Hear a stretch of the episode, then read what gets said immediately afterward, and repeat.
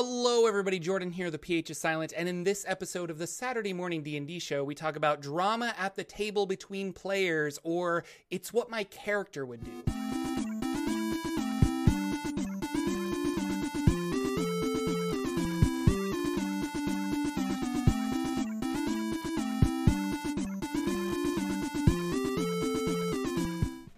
Hello, ladies and gentlemen. Welcome to the Saturday morning D and D show. My name is Jorphdan, with a silent PH in the middle, and I am joined always by my wonderful co-host Sir Lucien over at Sir Lucien Gaming. Say hello, sir. Hello, everybody. I think you can tell where our energy is this morning. So just feed us it. Give us that energy. Let everybody just give us everything you got for today. We're gonna need it. yeah, we were we started and we sat down and he's like, "Well, uh, how was your Friday night?" And I'm like, "Well, I had sick family members, so I was up all night and it wasn't good." And then Lucien was like, "I was up all night too, so we're a little tired, but we're bringing our A game because it's an awesome Yeah. show. We're going to talk about stuff, um, lots of things to talk about." in games and and uh, news ish, but like things are happening in the world of Dungeons and Dragons or RPGs in general. Um, yeah. So how are you, Lucien? How's it going? I am great. We're here in that fall season. We're in the month of spookiness where everybody is doing spooky things and getting ready. I've seen Halloween decorations everywhere. This is a great D&D month. I think for me it should be they should make it the official month of D&D should be October. If like what other I what other October. month could you actually choose? than Birthdays in October. It's just the best month. There you go. It's the best month ever. So Yeah. no, it's great. I'm I'm excited. Um, the weather's turned, so I can see you're wearing your hoodie, and a lot of us are going to start wearing the the more winter clothes that we like to stay warm. And then your your minds start to think about all the cool and creepy little things that you can do in your adventures or what characters you can create. So I'm Are excited. gonna I do, like Are you gonna do a, a Halloween adventure? we we we really should. Um, You know what and I we've talked do? about it. What are we? What are you doing Thursday on Halloween? Because I should write an adventure and we should all play it on Halloween. That would be Yeah, fun. I have no children's. Somebody's gonna soon, but I have no children's, so I don't have to worry about the uh, doing their Halloween. So I am free that Thursday night. I am sure. It could be fun. We could do maybe, something. Maybe, uh, maybe the thirtieth. Kids in the the bikes. Yeah, kids on bikes. I could do. Oh, that would be fun. Yeah. That would be way fun. And I think I have a couple. So Kids on Bikes came out with um you know, I'm going to look it up. I can't remember the name of it. I have the PDF cuz I bought it. yeah. One moment. Holding. Holding. And while you're doing that, Tales from the Loop also had an expansion. Another new book uh, got announced or has just come out. Also. Things from the Flood or Oh no, they There's had one like after a that. um yeah, it's a it's a and it's like a campaign like yeah. jumping off point or something, which is really cool because uh, so Tales from the Loop was free because they were advertising that. So I hope you guys were all able to grab Tales from the Loop for free on that day. I tweeted about it, so follow us on Twitter if you're interested in stuff like that. But that was really cool. Um, no, it's called Strange Adventures Volume Two, and it was a Kids on Bike supplement. And they uh, their first day they were advertising it. It was five dollars rather than twenty, which is really cool. So I picked it up for five dollars and it is just a bunch of uh, cities that you could potentially have a game in and a bunch of adventure hooks and that's it. It doesn't really well and i say that's it like a that's not a bad thing. Like i think it's really cool. No, like it yeah. gives you npcs and it gives you stuff like that. It basically gives you everything except the story which you're then encouraged to do with your players. Um, obviously it's kids on bikes. It's an rpg in general. But uh, i really really am excited and i could go through that and we could find some kind of halloween something. It could be a lot of fun lot of fun Yeah. Kid, we could do kids on bikes, kids in space, kids on three wheelers. We could do. Kid, I was trying to think of all the different cool kids on stuff. Kids on horses. kids on horses we could Wild do like a like a yeah like a little house on the prairie style with some spookiness in it. Spooky. be interesting. That's fun. Uh, yeah, I totally want to play more games. Um, I was talking to, uh, uh, c- I was watching Damn It Barry's stream last night hmm because this will get a little more into uh, my Ghost of Saltmarsh game, but they were running the same Ghost of Saltmarsh area that I just had a major problem with. So I was like, oh, I kind of want to see how they handle this. Um, and then I was like feeling really kind of bummed because I was like, oh, I wish I was playing games tonight. And LB was like, well, why don't you play a game like tomorrow? And I was like, oh, So then I spent like the rest of the evening trying to come up with a Dungeon Crawl Classics game or something to run tonight, and we'll see if that happens. But uh, yeah, so if you're not doing anything tonight, Lucien, maybe you should play Dungeon Crawl Classics with me. I think I should really. and then we can break into that. Um, cool. We should talk about the news. What's going on in the world of Dungeons and Dragons? Yeah, so we're we're wrapping up the the end of the year releases. We've been saying this for the last couple of shows, but I just wanted to keep those dates out there because there's some several really good books that are still coming out. So just short recap: Tyranny of Dragons is an October 22nd release, so we are within 10 days of that happening, which is really nice. I love that cover. I love everything I've been hearing about this. There's been a few videos out there um, hinting at what's in it and spoiling a few pieces, and it sounds like the absolute book I want. And I probably say that about every thing they're putting out just about. So I realize I'm a broken record on that, but I love their products. I love the stuff they put out. I love the quality. I love the idea of going back to these two original adventures and refreshing them for where we're at in 5e and then really unleashing our players on them. I'm, I'm really excited about this book. I don't I just love Dungeons and Dragons and it has everything you need. Mm-hmm. Eberron Rising from the Last War, which I always forget the whole full name, November 19th. Also on November 19th, you will also be able to get your Dungeons and Dragons versus Rick and Morty box set. So that's the third box set this year, right? In 2019, or maybe maybe Stranger Things was in 2018, but I it was in 2018 maybe that was in 2018. So we got D&D Essentials box set this year. We're getting a Rick and Morty box set. So that's two. If you if you were to pick from last year's uh, Stranger Things box set or the original that came out so many years ago, that's four different box sets that I can think of. I was trying to think: is there any other D and D box sets? Am I missing any? Just chat no. I think those are the ones. So if you're brand new Starter to Dungeons set? and Dragons, yeah, yeah. So that'd be the fourth, yeah, right? Fourth. The starter set. Yeah. Okay. So if you're brand new to Dungeons and Dragons, you've been hearing all about it. You're finally going to jump in. Don't don't be ashamed that it's taken you this long. Some of us, that's how it works. We don't like to, you know, follow the crowd. We like to have our own path, so we take a little time. But if it check out one of those four, because I'm sure those are going to be great introductions to running a role playing game in Dungeons and Dragons and a good introduction to 5e. So you have plenty to choose from at that point. Um, there's a collector's edition out there. Oh yeah, yeah, the TOD cover. I see. So yeah, if there's any other box sets, chat. Let me know if I missed any. I think there's four currently available on the shelves of stores, or about to be available that people yeah. can go get. So that's it for that. We have not heard now. Um, Nathan teased on spoilers and swag a week ago that there should be an announcement coming up that we don't we have no idea about, but when we hear it, it's going to be big, is the way he said it. So it's something we haven't anticipated yet, but when we hear it, it's huge. I don't know what it'll be. Manual of the Planes. Yeah, but we're supposed to hear about it pretty Call soon. It yeah, and hopefully this coming week we'll also have a huge spoiler and swag show on the Eberron book. They're supposed to show a lot more or spoil a bunch more from that book. So if you're excited about that, definitely keep an eye out on their channel for that.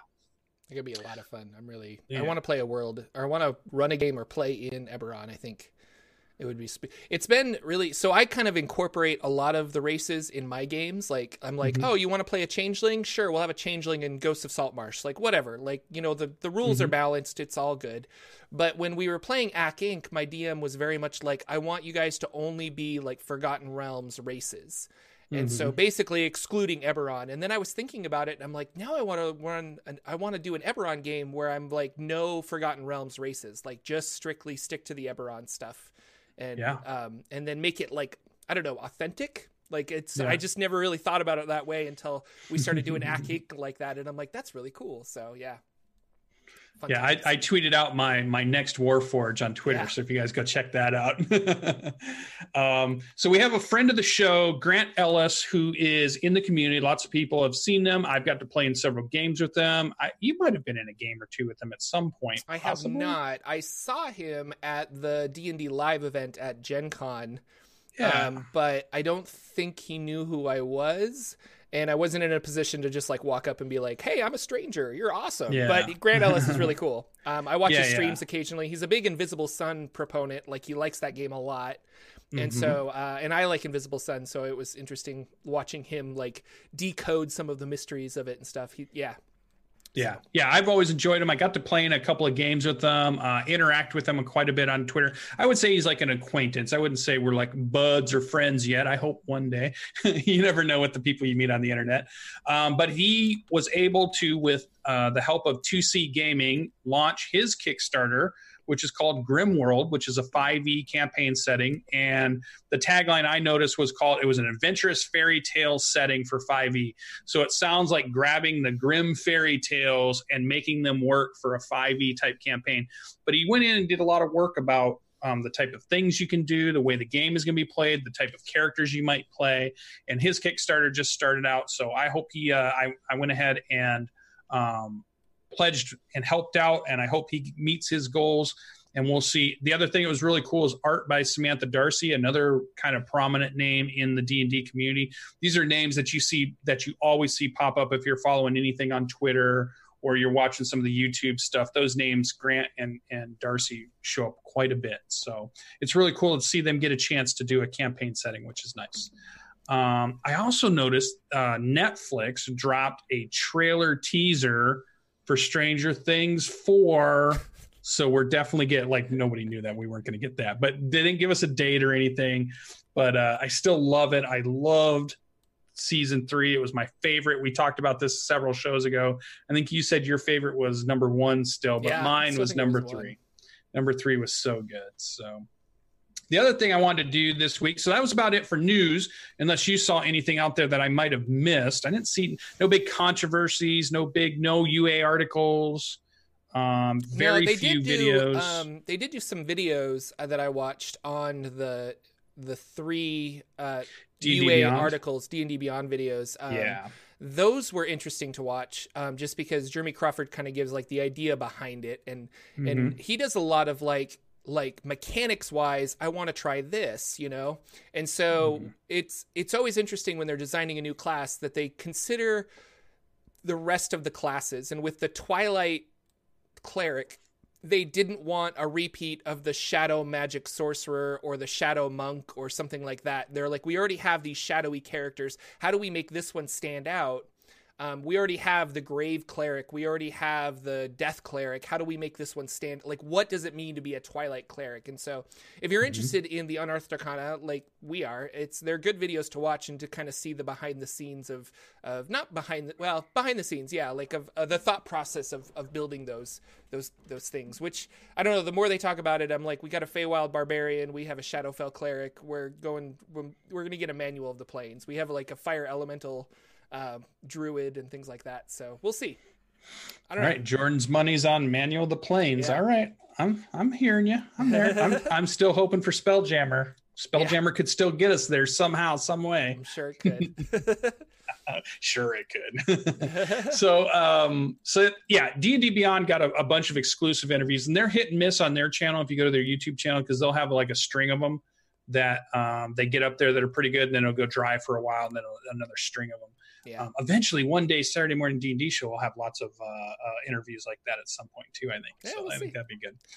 Um, so other than that, uh, the other thing I thought we would do is another news segment right after news. So this is a brand new segment of inspiration or influences that me or Jorphdan might have had throughout the week, and these are like just quick things that popped up into our heads that we're not currently running or we haven't decided to run, but they were little nuggets, little kernels of maybe a campaign that you could run or an adventure or a one shot or just an idea to throw out there in the in the universe to say, hey, this could be a cool D&D idea. And so to start it off, I thought mine was I finished a book this week called The Dungeoneers. It was by Jeffrey Russell, very good book that was very Acquisitions Inc incorporated kind of style. Very humorous very funny. The the the professional dungeoneers which is a dwarf company um, they go and they professionally get items out of dungeons and bring them back. And when they're accused of being adventurers they get really mad because they're not adventurers they're professionals. And they make fun of adventurers. And the whole book is about making fun of adventurers and stuff like that. So it's really cool tongue-in-cheek. And i thought it was a great source. If you're running an acquisition inc.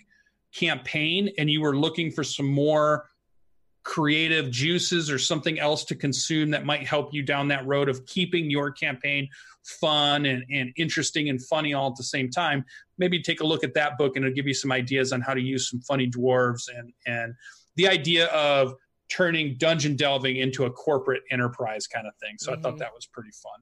Um, the campaign idea kernel that I had this week is I watched, uh, I consumed an anime that was called The Cautious Warrior. And the one piece that I pulled out of it that made me go, oh, I wonder how this would work if it was a Dungeons and Dragons campaign or one shot.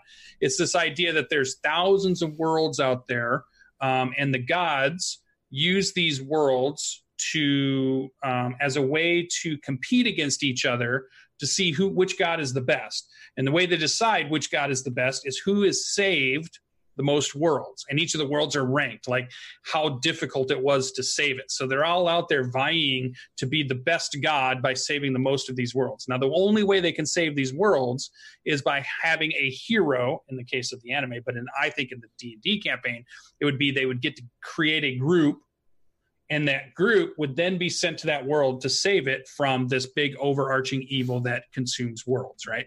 So the idea would that be the campaign would run along all these thousands of different worlds that might be slightly different. So very sliders like or very doctor who like or all of those kinds of tv shows where there's you know the the mirror universes or the you know the the multiverse idea where each little thing is different. Even like if you watch uh, the CW right now with all of their DC shows, it's all about you know Earth six one six and Crisis Earth, I'm from Earth, yeah, all that stuff. So all that kind of cool stuff you could bring into D and D, and I love the idea of a group that is brought in by a a goddess or god who is trying to prove themselves, and that's how they prove themselves by saving these worlds, and they send them in and something's different about the world. So you could really play as a dungeon master. How is this world different? You could even take it's all Forgotten Realms, right?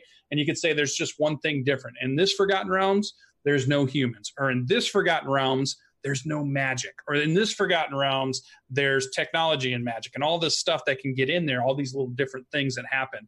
You know, where Elminster was really evil, or Acererak was really a hero, you know, or something different. Just really throw some crazy stuff in there. So that was the idea I wanted to throw out there into the into the inner interwebs and uh, that was the one i had so what about jorphdan i, I kind of sprung this on him this morning so he had to come up with it pretty quick well i think we need we need a name for this yes, segment. A segment. Like, a segment like, name. Interesting inspirations, or I don't know, like yeah. we, we got to workshop something cool. But I like the idea of it. Um, but no, we we literally sat down and he's like, "So I have an idea for a new segment." I'm like, "Lucien, we go live in like ten minutes." Like I don't. he's like, you know, we always have ideas where you're like, "Oh, that could be a great D and D campaign." And so I was racking my brain the whole week, and I'm just like, I don't know. I've been reading a lot of. Uh, I've been reading a lot of uh, Descent into Avernus. Um, and that's given me some ideas to steal for my Shadowfell game. And I was actually thinking of taking a few of those scenarios and plopping them in my Shadowfell game. Not really what you were talking about, um, mm-hmm. but something that uh, I just grabbed like right before the show started is my uh, Kickstarter of the Dungeon Crawl Classics annual came mm. in the mail last week. And Dungeon Crawl Classics is uh ooh, Bardic Inspiration, Point of Inspiration. I like that. We could call it Point of Inspiration. Cyberwolf, checks in the mail. Thank you so much. That's right, buddy. You get advantage on your next roll. yeah, advantage on your next roll. Um we uh that came in the mail and I was flipping through that and there's lots of cool art and stuff in that. One of the cool things though is they gave me posters. And so I think, you know, you can be inspired by a story, you can be inspired by a lot of different things, but yeah. also like a piece of art can be really inspira- inspiring. And mm-hmm. this is uh, I ended up framing it and so I think my lights are a little bright, but you guys should be able to see this. Uh, oh, so cool. But I really like this poster. It's a knight in like a, a I don't know, like a gish spell chick with a sword fighting a wizard uh, on top of a dinosaur. Um, and just fun, cool things like that can be a really interesting in- inspiration. And just for like a one shot, like what if your goal was the princess was captured, or do a reversal, like the prince was captured, and a bunch of mm-hmm. these girls have to go save the prince from uh, from an evil castle or an evil wizard or something. It's really simple, but it also um, is just easy to do like mm-hmm. and it and it's still i think fun is the point that I'm trying to get across um, is that it, I like the idea that uh, you could sit down um, and based off of a picture or maybe a television show make an evening of d&d while your players are rolling characters and i made yeah. a video about this a long time ago uh, that's still floating around on my channel if you're interested but it was the idea of like hey people want to play d&d you give them the player's handbook and you say go make characters and then you go in the other room with the dungeon master's guide and you roll a random adventure. And there are tables in there to roll a random adventure based on whatever you want to do. And i and i do that in the video. I'm like let's just roll a random adventure and we roll it up. And then uh, within i don't know 10 minutes you have an mm-hmm. adventure mm-hmm. you go back to the table your players are done building their characters you play like an hour or two hours of d&d and all of a sudden you have like a fun three hour night of dungeons and dragons and nobody yeah. had planned it you know and so uh, I really like that. But uh, yeah, I uh, my these posters came in the mail, and then my wife was going to the store, and I'm like, "Can you pick up two frames? I really want to put these on my wall." so hopefully, um, I think I'm going to remove some stuff behind me and put them up there. But uh, and I'll show you guys the other poster later, or I'll tweet out some photos of it or something. But uh, yeah, really, really cool. So there that that's my contribution to our yeah. new segment i'm not awesome. entirely See? sure no i think I it's great it right. because you you you did the perfect thing that i was thinking about the idea that even a single image sometimes can generate your mind into saying oh i could turn this into a campaign idea or a one shot or a fun thing and i just think that you know bringing that to the people let them see that that creativity can come from anywhere. Like all these resources doesn't matter what it is you can make a d&d adventure. The, the last one the funny one that made me laugh was i got a text from my wife that said hey i've finished my errands. I'm going to go to the farm and get some cider you know because that's the time of year that we're in.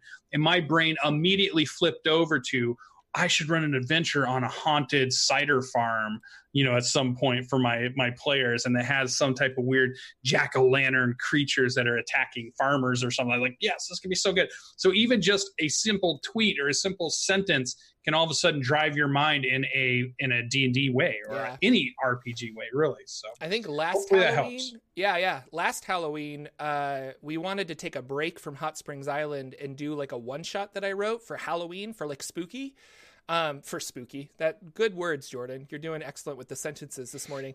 Um, for just kind of like a creepy feel for or whatever. And I ended up saying, well, what if we took trick or treating, but it was actually scary? And and uh, so the idea of not kids putting on costumes, but like parents would. And so I'll go back up for a minute. Um, so my players go to sleep, and when they wake up, they're in this weird town where sun the sun is setting, and as the sun's going down, parents are chucking their kids out into the streets and and it's and locking the doors and the kids are crying and they're panning on the doors like don't leave us out here with the monsters mom and like things like that. And so our heroes are trying to like help the people until the sun goes down and all the kids turn into monsters.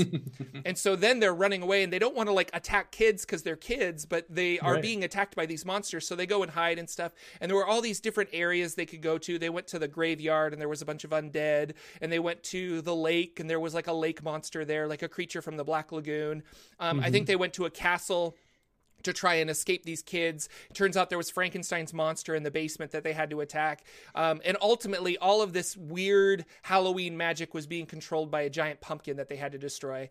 And that was something that I'm just like, I was just inspired by, you know, uh, uh, Universal Monsters mm-hmm. Universal monster movie monsters, I should say. And so we just kind of took those tropes and like, oh yeah, and so instead of like a wolf man, we'll just have a bunch of kids turning into monsters. Instead of uh, Frankenstein's monster, we'll have a flesh golem in the basement of this laboratory and things like that.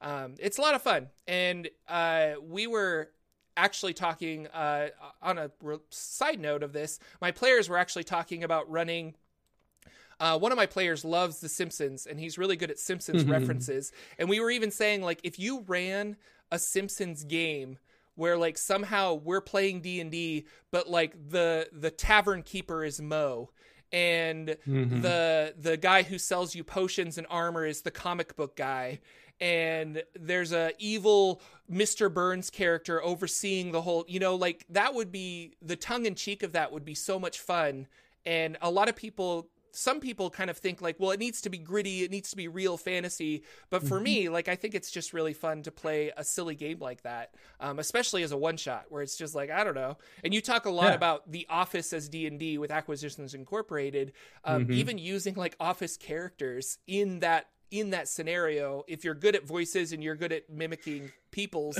like it could be a lot of fun. Yeah. So yeah, best boss ever. Yeah, yeah. and, I think too the the what I'm hoping this does for this new segment is that all of you have stories or have the same thing happen to you this past week. And what I would love for all of you to do is to go to the comments of the YouTube video for this week. So this week's show number 86 we're on. Uh, go and tell us what cool campaign kernel or nugget that you had. And it's just really the idea of the one sentence is these aren't like the fleshed out these aren't i've been working on it for a week or a year or this is going to be the the next thing i'm i'm doing. It's more of these just little kernel or ideas. So then we all have little nuggets and kernels to pull from if we want to do one shots or new, we need a new campaign idea or we want to run something. So if you guys go and flood those comments with what happened for this last week for you as far as a, as a Dungeons and Dragons or even just a, a any role playing game. If you're super into Invisible Sun and you had a cool idea for an Invisible Sun campaign, put it in there too because we want to be able to read it and interact with it. So that was my hope of having a nice little news segment right after the news. You guys could go out and comment on it in the video, and I think it'd be really fun. So. Yep. That's our new segment, Point of Inspiration, yeah. title, copyright, Cyberwolf 1201. Yes, nicely done. you are next level, Cyberwolf 1201. You are now level 2, You're sir. 1202. Good job. Good job. So, then that leads us into our final segment of the whole podcast live stream this this cool show this cool thing we do whatever you want to label it as. And we kind of flip back and forth by who goes first but i'll let jorphdan go first because it sounds like he had some interesting games and he has something to talk about for sure this week. So what happened this week in your gaming world jorphdan um, we had uh, a lot of stuff happened, but uh, it was interesting. Like, uh, so my acquisitions incorporated game, we ended up exploring um, a mini dungeon, which was like a burnt out, uh, not abbey, but burnt out uh, manor. Uh, I think it's like Tres Treslo Tresnelor Manor. I can't remember the name of it, but there was even though that was the the the buildings were kind of burnt to the ground. There was an un, underground uh, basement area that we could still explore. So we kind of went through there. Um, there was an interesting portal to the far realm that we saw that we ended up uh, disrupting the ritual and closed this portal and things like that. And so now we're level three, which is awesome. Um, and now that we're level three, some mechanical questions kind of came into mind. And one of our players uh, was misin I, I will say this, Jorphdan will say this, misinterpreting how ear for deceit works. Mm. Ear for Deceit is uh, a rogue ability for the Inquisitor Rogue at third level, where if you hear a lie, it says Ear for Deceit. If you hear a lie, you have, if you roll below a seven on your insight check, you treat it as an eight. So, because he was an expertise in insight, he can't roll below a 15. And he mm. was hmm. taking that, saying that anytime a character was being deceptive, he would get to roll above a 15, which goes into another ability that he gets at third level where he can read a creature. And if he rolls an insight check versus their deception check, he then gets sneak attack on that creature regardless of whether he is in a position to get sneak attack or not. And so he was like, Well, I can't roll below a 15. And all of us, and, and the game master for this, and a lot of us were coming back and saying, I don't think it works like that. We ended up putting a tweet out to Jeremy Crawford, but we didn't hear anything. But uh, it was an interesting discussion back and forth of like, well, what is deception and and should verbal like should this ability only be verbal lies and things like that? Um, but ultimately, the dungeon master said, you know, it's called ear for deceit. I'm going to say mm-hmm. it doesn't work with you reading the physicality of a, dece- a deceptive person, you know, and, and not everybody who is attacking you is being deceptive. And so it shouldn't apply all the time like that. Um, so it was right. just kind of an interesting discussion. And I don't know. And now it's, you know, case closed and things like that. Mm-hmm. Uh, but where was I going with this? There was something else that happened. His other character, oh, his other character in my game is a Triton. And so this this same player came to our Saltmarsh game and he's like, Jorphdan, it doesn't make sense to me why the Triton doesn't have dark vision. And he wasn't necessarily fishing to get dark vision. He just wanted like he wanted to know how do these creatures, these Tritons, live at the bottom of the ocean, because that's what it says in Volo's guide, where there's no light, but they don't have dark vision. And ultimately I said, you know, we're not going to give you a free boon. I'm not going to give you dark vision. I'm not going to give you uh, a, a, a, like magic light that you have now that you can use in game. I'm not going to give you an item or something, but I need you to come up with why is this uh, like how did they see in the dark down there? It's up to you. It's your race. It's your it's your story. Like what's going on.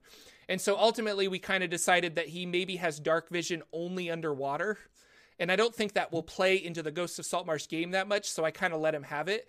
But it was a really good thing where he wanted it, well, the lesson I wanted all of all of us to kind of come away from is that he wanted to have a he wanted me to come up with like a mechanical reason to fix what I thought was Wizards of the Coast oversight at designing the Triton race. Like they say, mm. Tritons live at the bottom of the ocean, but they don't have dark vision. And I'm like, you're right. I think that Wizards of the Coast just didn't think this through. Go ahead. Point of order. Yeah. well, you're in Forgotten Realms. Who says the bottom of the Forgotten Realms ocean is dark? And that was my point too, where I'm like, we don't know. There could be all kinds of glowing. It could like, just be dim light stuff. Yeah, like, it could knows? be bioluminescent. Yeah. It could be like Aquaman. If you watch that show, there was lights everywhere because yeah. how are you going to film anything with a camera if there's no lights? so I brought that up, and then he's like, "Well, what yeah, if they leave and hunt?" And they don't have light then if they're not in their cities. And I said, uh, well, you just came like, and I said, you didn't ask me if your characters go out and hunt. And he's like, well, and I'm like, what if they're all vegetarians? And he's like, you're right, I didn't ask you that. Um, mm-hmm. And it was one of those things where he's like, I, w- I was very much like, I want you to come up with a fix to this problem that this crisis that you're having in your head of why Tritons can't see in the dark. Um, yeah. And so ultimately he did, and that was settled. Um, but it was just kind of an interesting, like, like it, it, we were we were interpreting the rules a lot this week. I feel with Yrd of Deceit and this Triton conundrum that we were having, and ultimately, I'm like, you know, the rules are here and the rules are fairly plain and clear. I need you to like come up with why yeah. you know th- fix your character yourself. Like it doesn't always mm-hmm. has to be the dungeon master is my yeah point. narratively fix it. Narratively yeah, yeah. fix it yeah. You can't just like mechanically be like i feel like i should have a 30 in charisma. It's like well you don't so. Yeah but a lot of people have this complaint with the tritons i feel. So it's not anything new uh, but it is kind of like you know play by the rules. Uh, and but we don't we don't really deal with pressure because really the idea of a humanoid going any further than 30 meters below the water anyways is yeah. nonsense right yeah. so we suspend that belief to allow us to have adventures in the deep sea we have to kind of suspend the physics of our world at times mm-hmm. right so there there are things about that that we're gonna so to me i would have I, I think it i like the idea that that is all dim light so that you can perceive but you're getting very little information and you're having disadvantage on some of those things. And that allows the sharks and the creatures still to be able to see and sense things that are around them and attack the players. The players have this ability because most of your players aren't going to be you know dark well i don't know. Most players pick dark vision races at this point just to get yeah. around everything because they hate the idea of dealing with light which will come back when i talk about my campaign. But i like this idea of i think that i really like the idea that the oceans maybe water or light infiltrates water better in Forgotten Realms than say our world. So maybe it's not as dark in our in their world as it is in ours. Would be well, my then explanation. Also, on the reverse side of this, I said, you know, we could interpret it the opposite way: is that it's so dark down there that you now should have, like, your character should have sunlight sensitivity instead of dark hmm. vision. There you go. And they were like, "Well, I don't want a Whoa. negative." Yeah, yeah. Whoa, and so drow. I'm like, "Come on." see it from my see it from my perspective. Yeah, yeah. Like, yeah. like we could narratively give you a a, a negative effect, and you're mm-hmm. kind of mm-hmm. narratively wanting a positive effect. Like, it doesn't just work like that. So, and he Let's saw he saw it. our points. It was very it was very yeah. like mutual. We were talking, but I I like the idea of like you know you can give the power narrative control to the player when it comes to their character. Like like if all tritons are vegetarians let me know that and we'll work it into the story like mm-hmm. you know things like that. Um and then ghosts of saltmarsh happened. Here it is. And we had we had a bit of a bit of drama happen with this game. So um my players are on an island and they're they're troll, told to investigate a burnt out abbey for the Mariners Guild. And the Mariners Guild wants to build a lighthouse on this abbey. They know there's a bunch of undead on the on the um, island, uh, the Mariners Guild, and that's why they've hired adventurers because they can't figure out a way of getting to the abbey to actually build this. They can't figure out a way of getting past the undead. So our mm-hmm. adventurers came, they kind of cleared out the undead. They cleared out the problem that was the undead. So now the beaches are open, but they go to the abbey to kind of figure out what's going on. They see, uh, and I rolled randomly for this. In the book, you're supposed to roll, there's a 50% chance they're spotted. And I rolled randomly, they were spotted. So I said, You see a guy in the burnt out abbey who sees you and then ducks behind some like burnt out walls and stuff. And they were like, Okay, there's obviously people in the abbey. So they don't know if these people are friend or foe. Um, mm-hmm. Two of the players kind of set up like, uh, and here's where the problem was: is one player wanted to be diplomatic, and the other player wanted to kind of attack them.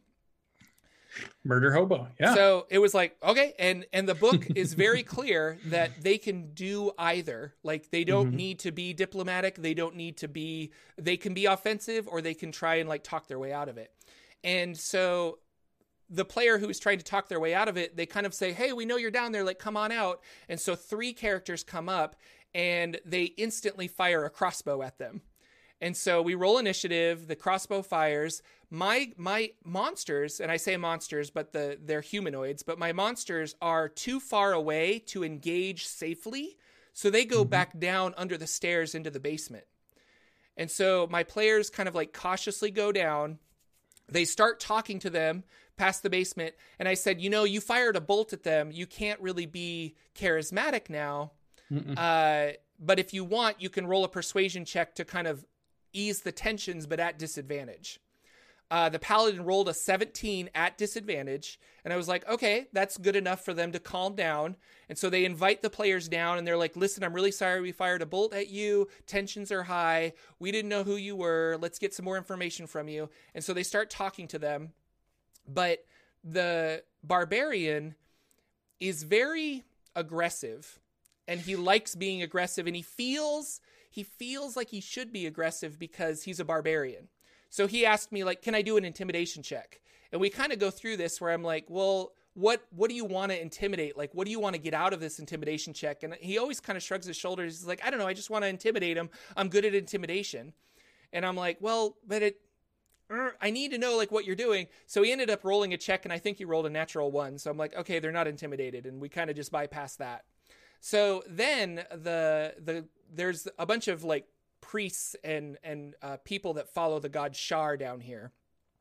And so uh, they said, "Well, well, we're supposed to kind of investigate this abbey. Can you show us around?" And the priest was like, "Sure, I guess so."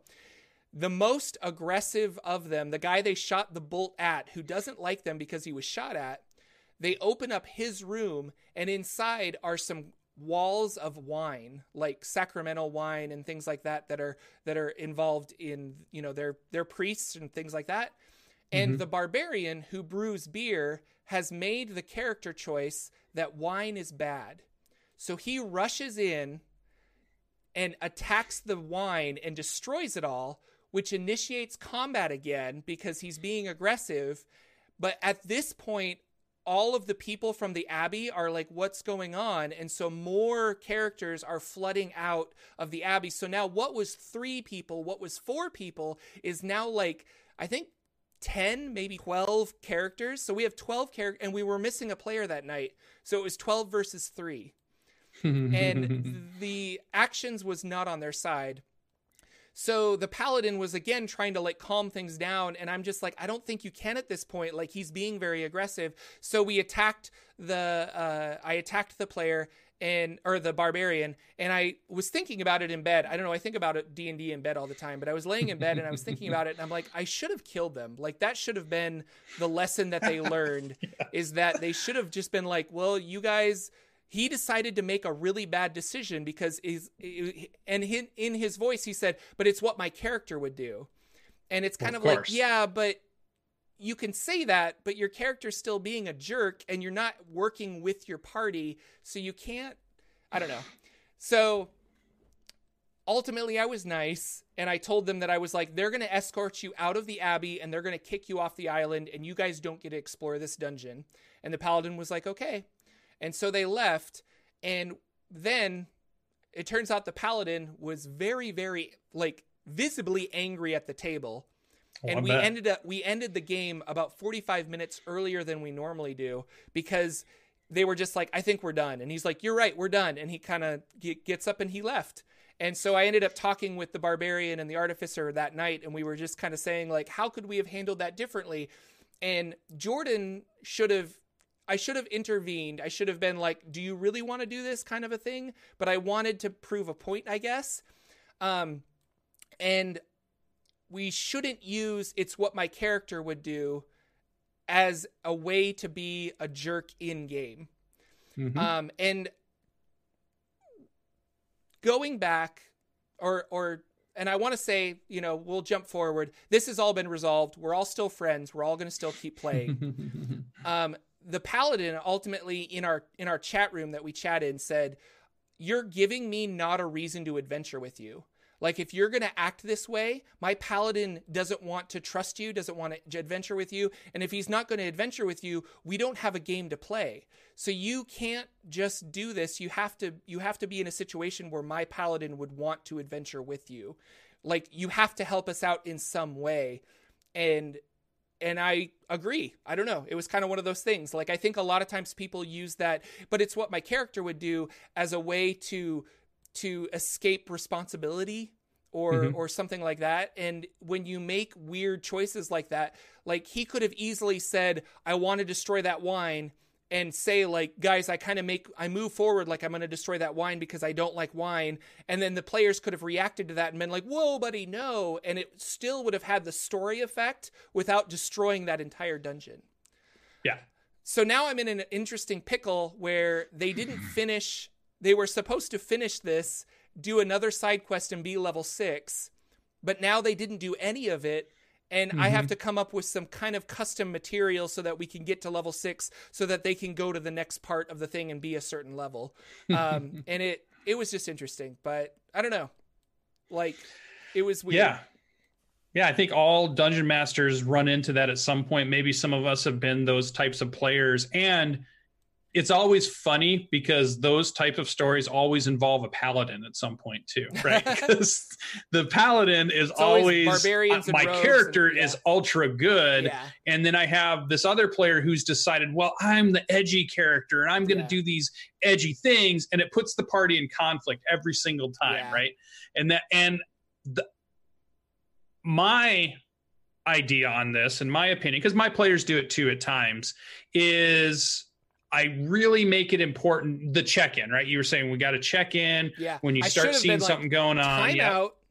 We need to talk about this. Like before yeah, yeah. before that action happens, let's discuss this as players, not as characters. And yeah, that's what I should have done. But I yeah.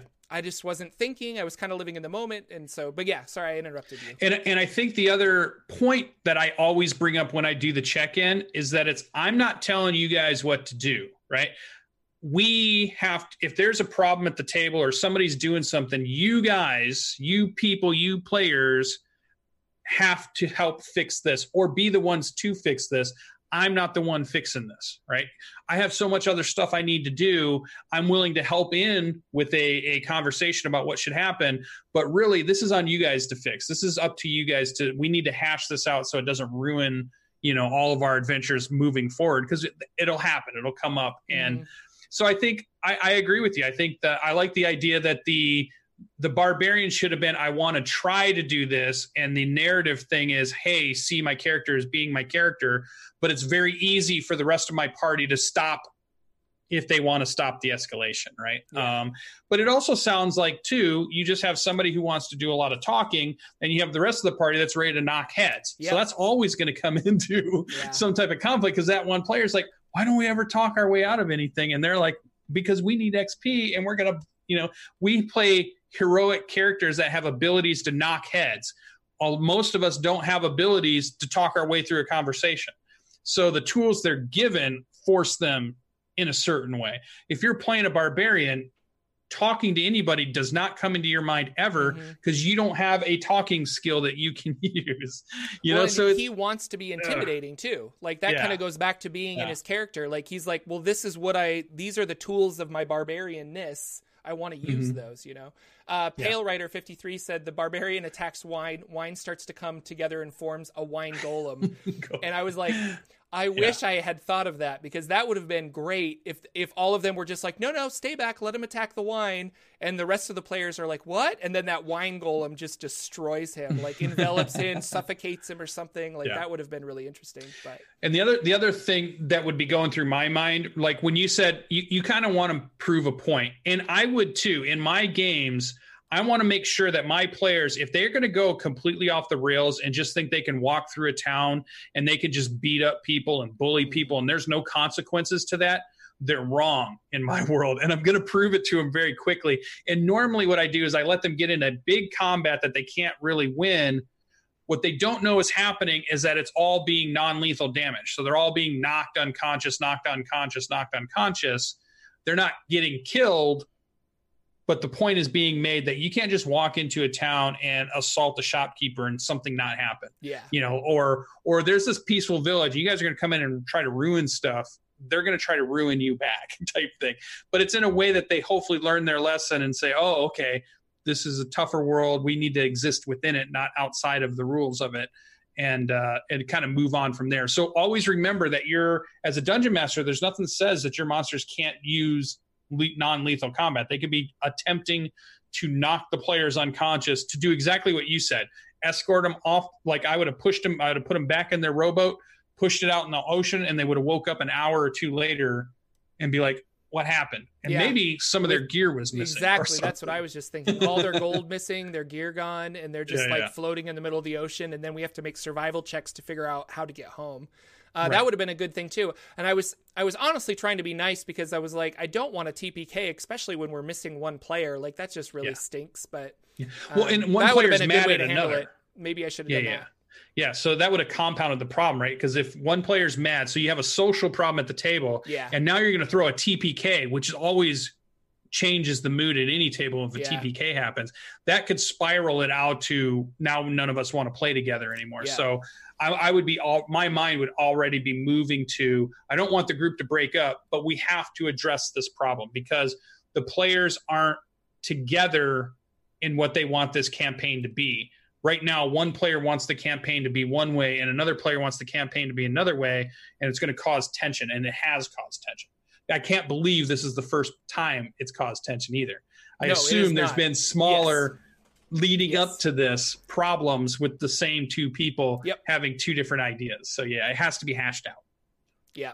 And so. luckily they did. They they we they very eloquently and I think I think uh chats like chat rooms, discords and things like that are good for this because people can very meticulously write what they want to say, read it back and be like, "No, that's not what I mean." And then mm-hmm. rewrite mm-hmm. it. And so, and that's what he did. I think he spent a lot of time writing this and he put it in chat and it was very, very well put where it was like, you know, your actions are causing my character to have a hard time to adventure with you. We need to find just a, a synergy so that we can adventure together because right now I wouldn't.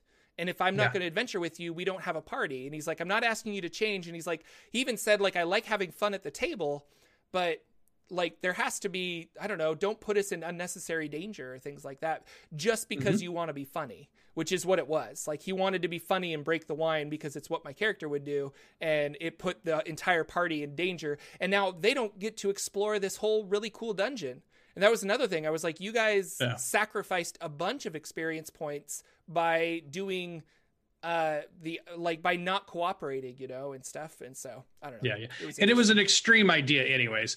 I see some wine somewhere in the cellar and i'm going to immediately attack it. Yeah. so does he go into every tavern and somebody's drinking wine? Does he does he break every single cup? I bet does he, he, yeah. is that how he's been yet, playing? yeah. Right no right. and I, I, brought it up where i'm like i don't think you've been playing like that. And then he said yeah. well when we were in that one building there were casks of wine and i broke them and I was like, okay, I did not get that that was going to be. I did not get that this was going to turn into this, you know. So yeah, yeah, yeah, and and he was just like, well, and so I don't know, but I I love my players. I'm still having fun with them. I'm glad that it's been resolved and.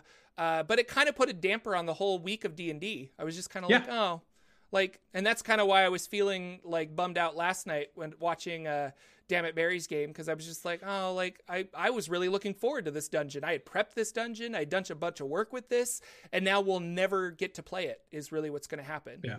Um, the exciting thing is I get to do new, interesting stuff.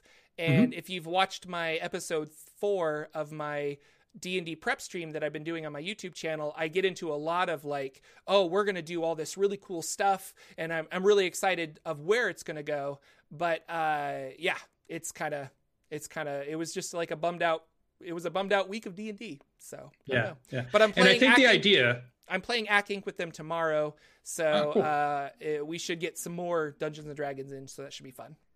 Yeah, and, and I think to be a a positive influence, the idea is not just to tank on the barbarian player. No, like if the barbarian no. player is watching this, the idea that I might disagree with how you decided to do it, I think it's more just about talking about it and saying this is why it feels disruptive. And I still want to support you to come up with a cool idea that makes your your character unique. And I understand that you're like the brewmaster and you want to be the best brewmaster and you have this whole thing that's kind of pent up into that, which is cool but but we still all need to come together and find a way that we can coexist because you're right the most important thing you said there was if not our party would not exist naturally yeah so yes it's logical for you to break barrels it's also logical for me not to adventure with you so now yeah. we have to figure out what is logical so this is going to work and what campaign are we yeah. going to play and what do we want to do so i don't want that person just to, to, to be dunked on no yeah. You know, and I don't either. Like I, I totally you know. understand. I think, I yeah. think, uh, I think he just made a choice and he and he thought in the moment it was going to be really funny and it kind of really backfired. And when I say yeah. really backfired, it really backfired because the player got like visibly angry. Yeah. And so it was just like, okay, we need to just stop playing. And that's why we ended 45 minutes early to kind yeah. of cool off and, and, and, and, come together later and figure out how to actually. Yeah. yeah. And to Mr. Paladin player, I would love to just encourage you to say, you know, if something like that happens at some point, don't let it get personally angry.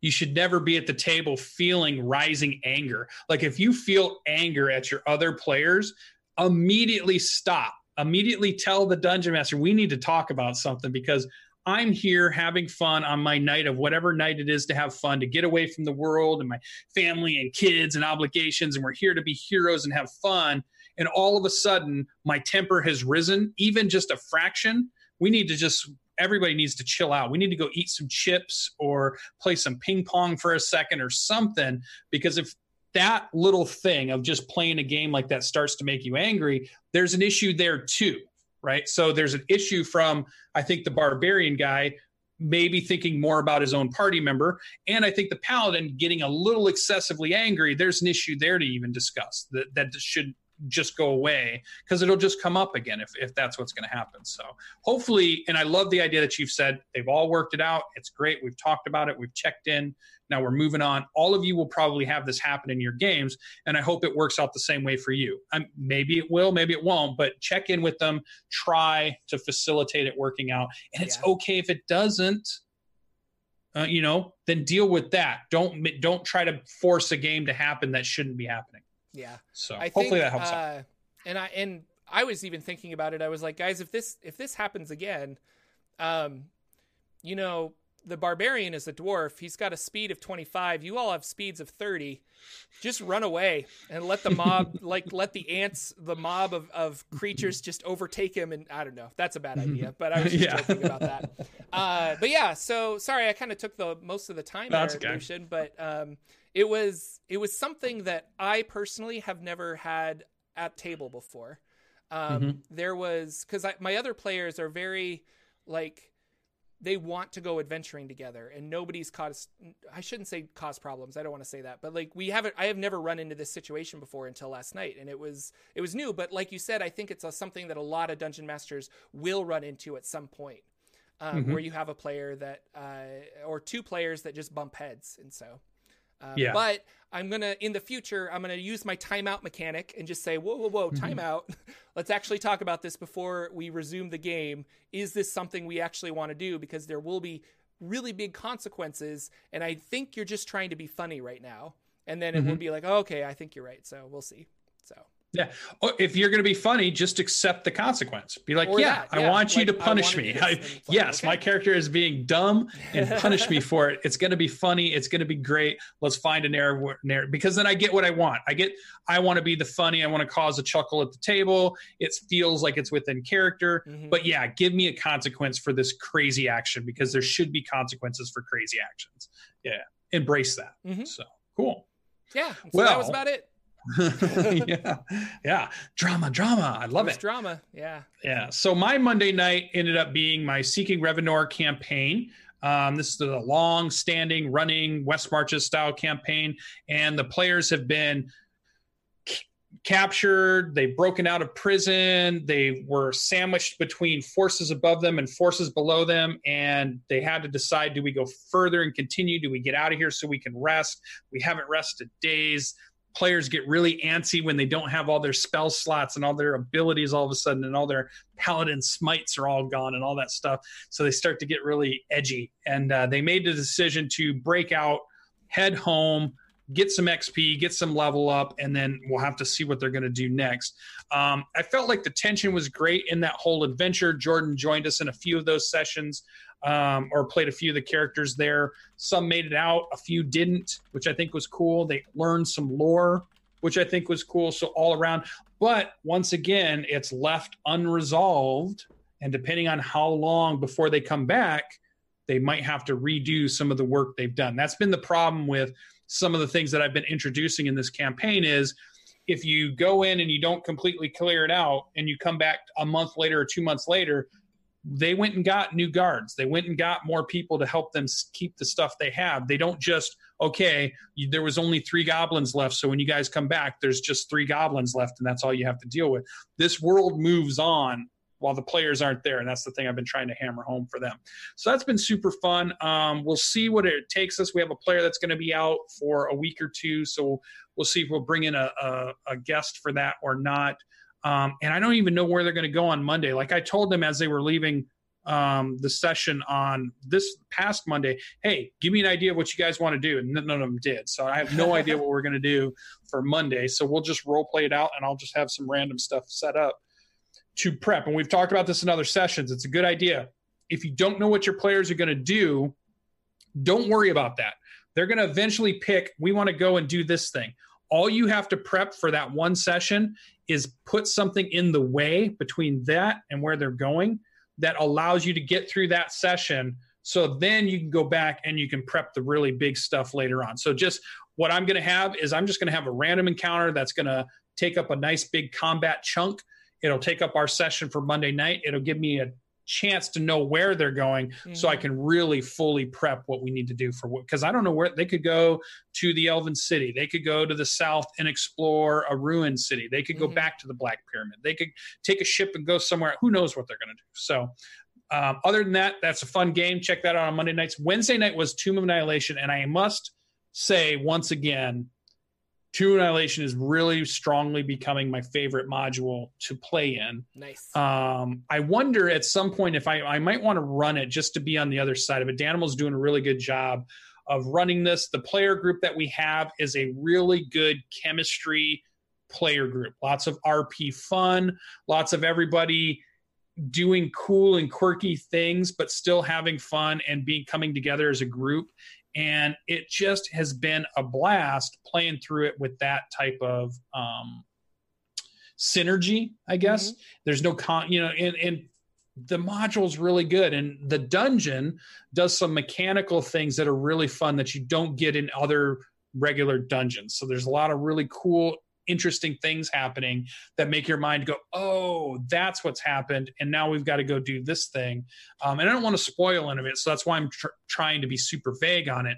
But if you haven't got to play this, if you ever get somebody who's saying, well, we want to do a new campaign, your dungeon master's thinking about what they want to do next, definitely recommend Tomb of Annihilation because it's been really, really fun. I can't wait to maybe try to run it somewhere down the line to get the dungeon master's view of this now that I've done it as a player. So it's been good. I really like it. Sweet. Um, and the mechanics of in it that have been really cool that I've been thinking about doing in other adventures is, and it came up in another um, campaign that I've been playing in this idea of maybe time travel being introduced into a campaign. And i thought oh that would be very interesting to try to introduce that thread into a dungeons and dragons game. Maybe that should have been up in the other one but it was this idea of what happens if the players go back in time? Because you could say in the land of forgotten realms the physics that work for time are different than the physics for our world. So you could say, yeah, you can go back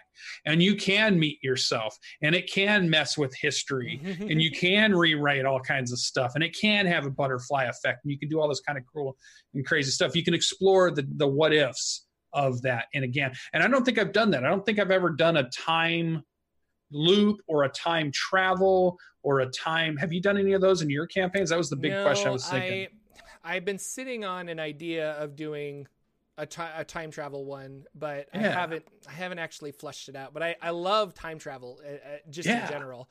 Um, a long time ago, this is not related, but I was trying to write a time travel screenplay because I love Mhm. movies and I had this time travel idea. So I, I just love time travel and I've been wanting to work it into a game at some point, but it's it's tricky. So yeah. a lot of Yeah, yeah. variables. So that was it. Um, we didn't do much else. So those two games kicked off. I believe my Monday and Wednesday are coming up. We'll have some more games. Maybe I'll be having some games tonight that we'll talk about next week. We'll see because Jordan's keeps saying Yeah, I I'm going wanna run something. something, so So, maybe I'll run something but that was it. That was you know we didn't have any rules that come up that I thought to bring up. Um, the campaigns are running smooth. You can go and and see all those online. They're out there online. You can check them out and they're really fun. I don't know how fun they are to watch and not be a part of but they've been really fun to be a part of, to be a player in it or a dungeon master in them. They've been great. So Cool. that's about it. All right. Take us out, Jordan. Hey everybody, that's our show. Thank you so much for Yeah. watching. Really, uh, that's my my announcer voice. Uh, thank you guys so much for watching and or listening. Uh, we really appreciate. We've gotten a couple more reviews on iTunes, so thank you, thank you, Yay, thank you. Really appreciate that. Um, and uh, yeah, thank you guys so much for liking this video, for sharing it with your friends. Um, if your friends are having uh, drama at the table, maybe share this video with them, and they can you you you won't be alone in that. Uh, really great discussion today, I thought. So thank you, Yeah. uh, Mr. Lucien, for talking me through that. Um, got lots of good chat. Thanks again, everybody, for chatting and, and being in live and watching us uh, Saturday mornings at 9 a.m. Pacific. We will see you next Saturday with another episode of the Saturday Morning D&D Show. Goodbye, everybody. Bye. Our intro and outro music is 8 Bit March by Twin Musicom, licensed under Creative Commons. Check out their website at www.twinmusicom.org.